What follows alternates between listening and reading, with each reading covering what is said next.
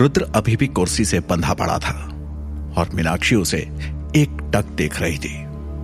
फिर कुछ सोचने के बाद मीनाक्षी आगे के अंधेरे कॉरिडोर की तरफ़ मुड़कर चिल्लाई। शालिनी, अनीता, जाने का टाइम हो गया है। मीनाक्षी ने फैसला कर लिया था, वो तीनों फ़ौरन यहाँ से निकलकर रुद्र को खजाने के पास ले जाएँगी। लेकिन कॉरिडोर एकदम खामोश था। वहाँ से मीनाक्षी को अनीता या शालिनी का कोई जवाब नहीं आया।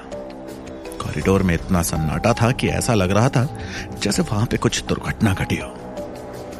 रुद्र को जब इस बात का एहसास हुआ तो उसने अपनी खुशी छुपाने की कोशिश की। शालिनी! अनीता! जवाब न पाकर मीनाक्षी गुस्से में और तेज चिल्लाई। आखिर में सन्नाटे को चीरता हुआ एक जवाब आया। मीनाक्षी, देखो क्या हुआ! अनीता घबरा कर बोली। अंधेरे में से अनीता की आकृति करीब आई और बोली राठौड़ परिवार की सेना यहाँ पर पहुँचने वाली है। लेकिन मीनाक्षी, जो कुछ भी हुआ है, वो बहुत बुरा हुआ है। अनीता के मुँह से यह शब्द सुनकर रुद्र का चेहरा तुरंत खिल उठा उसे लगा कि अब शायद उसकी जान बच सकती है। वो भले ही रुद्र हो, लेकिन इस वक्त वो राठौड़ के शरीर में टेलीपोर्ट होकर आया था। अभी के लिए तो वो लोग उसे राठौड़ समझकर इन सन की औरतों के चंगुल से बचा लेंगे। लेकिन फिर अगले ही पल वो बेचैन हो उठा। उसने सोचा कि वो राठौड़ों का सामना कैसे करेगा। उसने तो उन्हें पहले कभी देखा भी नहीं था। वो जब उन्हें पहचान नहीं पाएगा तो उसकी असलियत एक मिनट में पकड़ी जाएगी। फिर राठौड़ खानदान वाले उसके साथ क्या करेंगे, उसे उसके बारे में सोचकर भी डर लगने लगा। लेकिन उन लोगों से पहले तो उसे मीनाक्षी से निपटना था। क्योंकि उसे नहीं लग रहा था कि राठौड़ों की सेना के आने से पहले मीनाक्षी उसे ज़िंदा भी छोड़ेगी। रुद्र अपने विचारों में खोया हुआ था। लेकिन मीनाक्षी को कोई और ही बात परेशान कर रही थी। उसने अनीता से पूछा, अनीता, शालिनी कहाँ है? घबराते हुए अनीता ने जवाब दिया शालिनी गायब हो गई। मैं ये नहीं जानती। शायद उसने राठौड़ खानदान की सेना को देख लिया और वो अकेली यहाँ से भाग गई।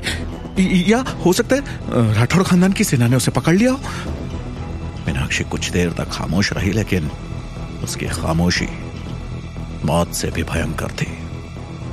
उस चुप्पी को तोड़ते हुए अनीता ने मीनाक्षी से कहा, मीनाक्षी, हमें यहाँ से फ़ौरन निकलना होगा। अगर हमने निकलने में देर की तो राठौड़ खानदान की सेना हमें पकड़ लेगी। लेकिन मीनाक्षी अभी भी खामोश थी। इतनी खामोश कि अनिता को अब अजीब सा डर लगने लगा। वो उसे ऐसे घूर कर देख रही थी जैसे शालिनी के गायब होने के पीछे अनीता ही जिम्मेदार हो। आखिर में वो अजीब सा सन्नाटा रुद्र ने तोड़ा। तो उसने तंज भरे लहजे में अनीता से पूछा, अनीता, क्या तुमने शालिनी को मार दिया? रुद्र ने मन ही मन प्रार्थना की कि अनीता और मीनाक्षी को एक दूसरे से फड़ाने का यह प्लान खरा उतर जाए। रुद्र ने मीनाक्षी के दिमाग पर ऐसे समय पे वार किया था जब मीनाक्षी सबसे ज़्यादा कमज़ोर लग रही थी। उसने मीनाक्षी के और अनीता के बीच के भरोसे पे वार किया था।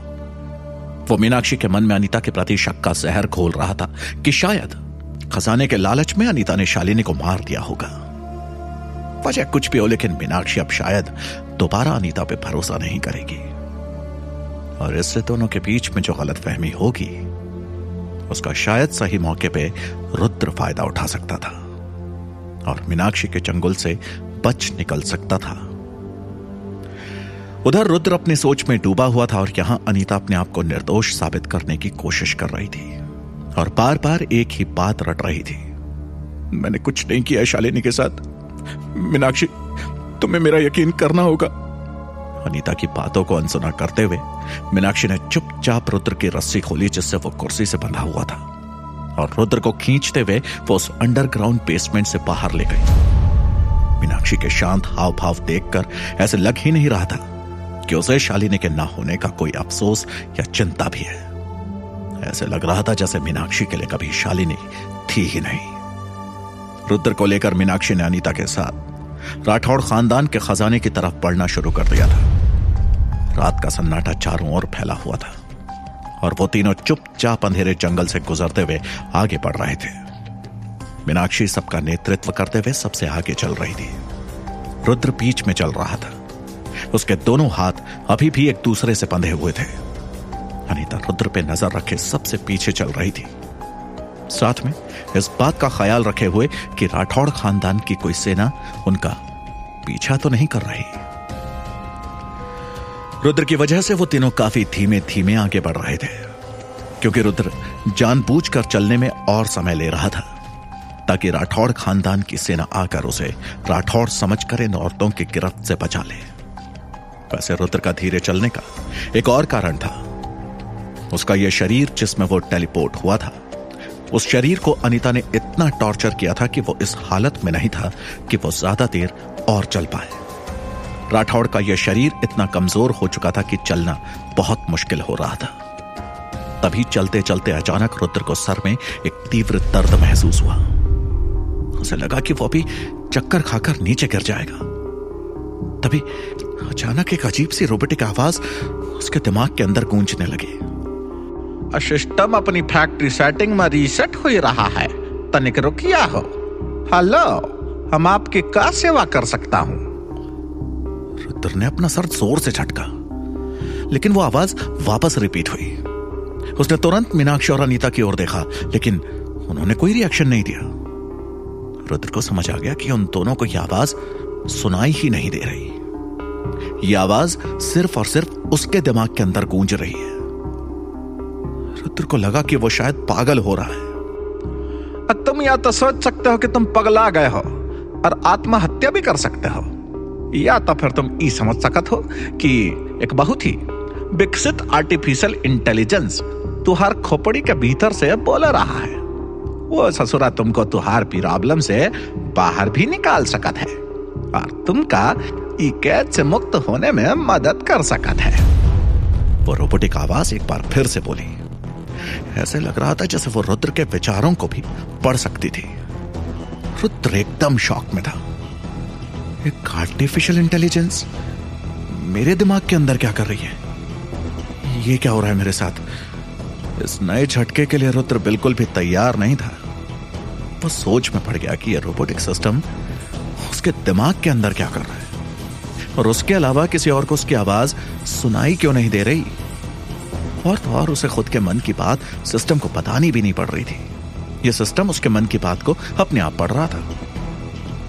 तभी रुद्र को थोड़ा धुंधुला सा याद आया कि टेलीपोर्ट होने वाले आदमी सिस्टम के ज़रिए टेलीपोर्ट होता है। और इसलिए उसके साथ हमेशा उसका अपना कंप्यूटर सिस्टम उसे गाइड करने के लिए होता था। यह सिस्टम एक चीट कोड होता है।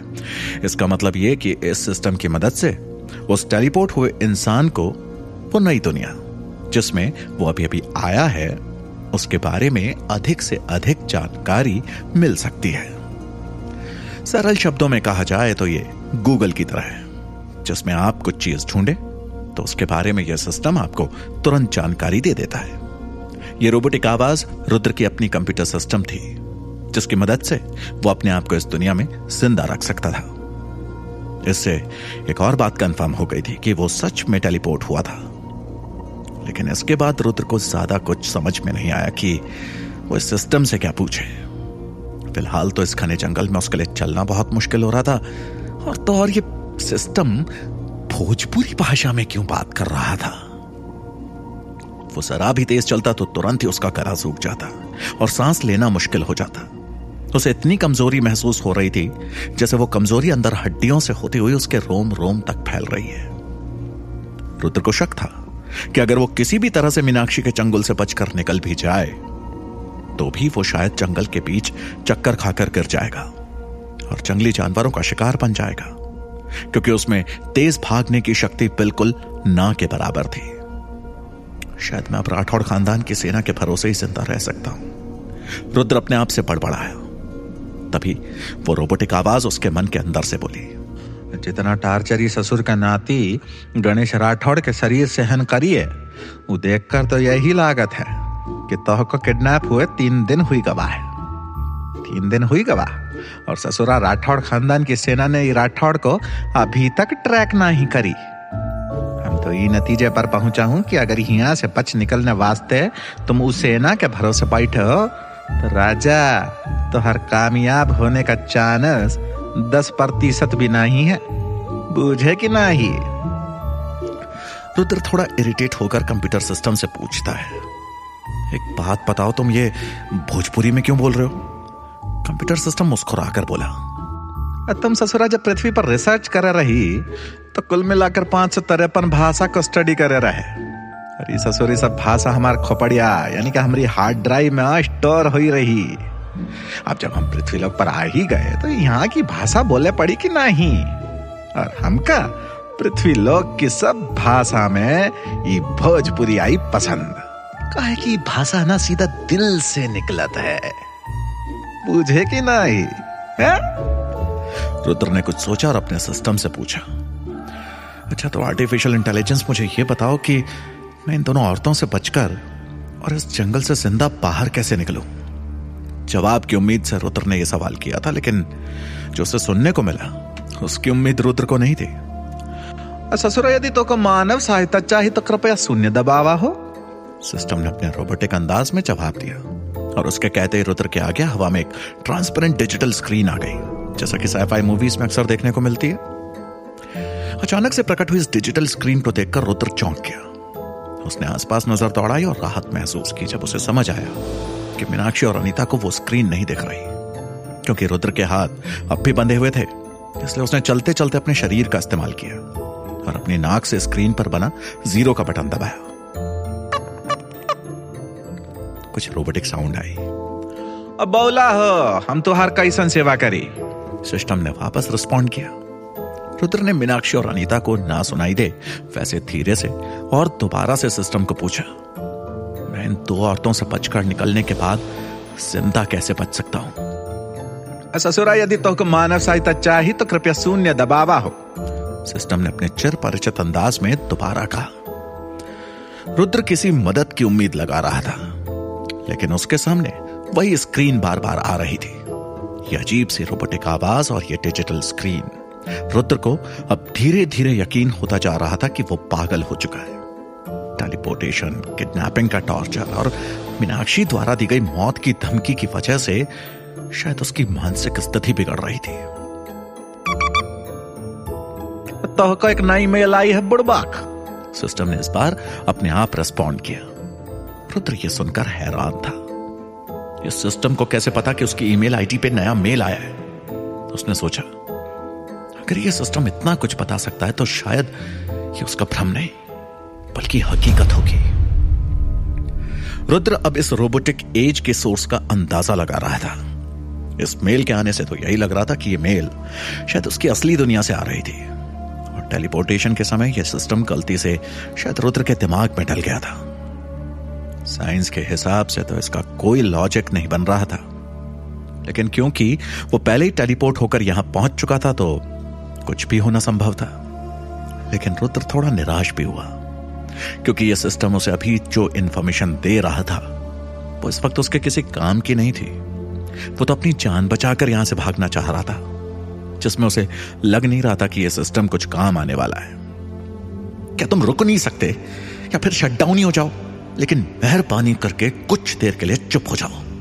रुद्र ने चिड़कर अपने दिमाग में अपने सिस्टम से कहा, अरे भाई, हमारे पास ही फ़ंक्शन नहीं है। सिस्टम ने तुरंत जवाब दिया रुद्र को समझ आ गया था कि चिड़कर या गुस्सा होकर कुछ नहीं होगा। यह सिस्टम ऐसे चुप नहीं होने वाला है। तो तुम मुझे बता सकते हो कि तुम क्या करने लायक हो? रुद्र ने तंज मारते हुए पूछा। सिस्टम ने उत्तर दिया ससुर का नाती हमारे पास पूरी दुनिया में अब तक का सबसे बड़का डेटा बैंक है बे।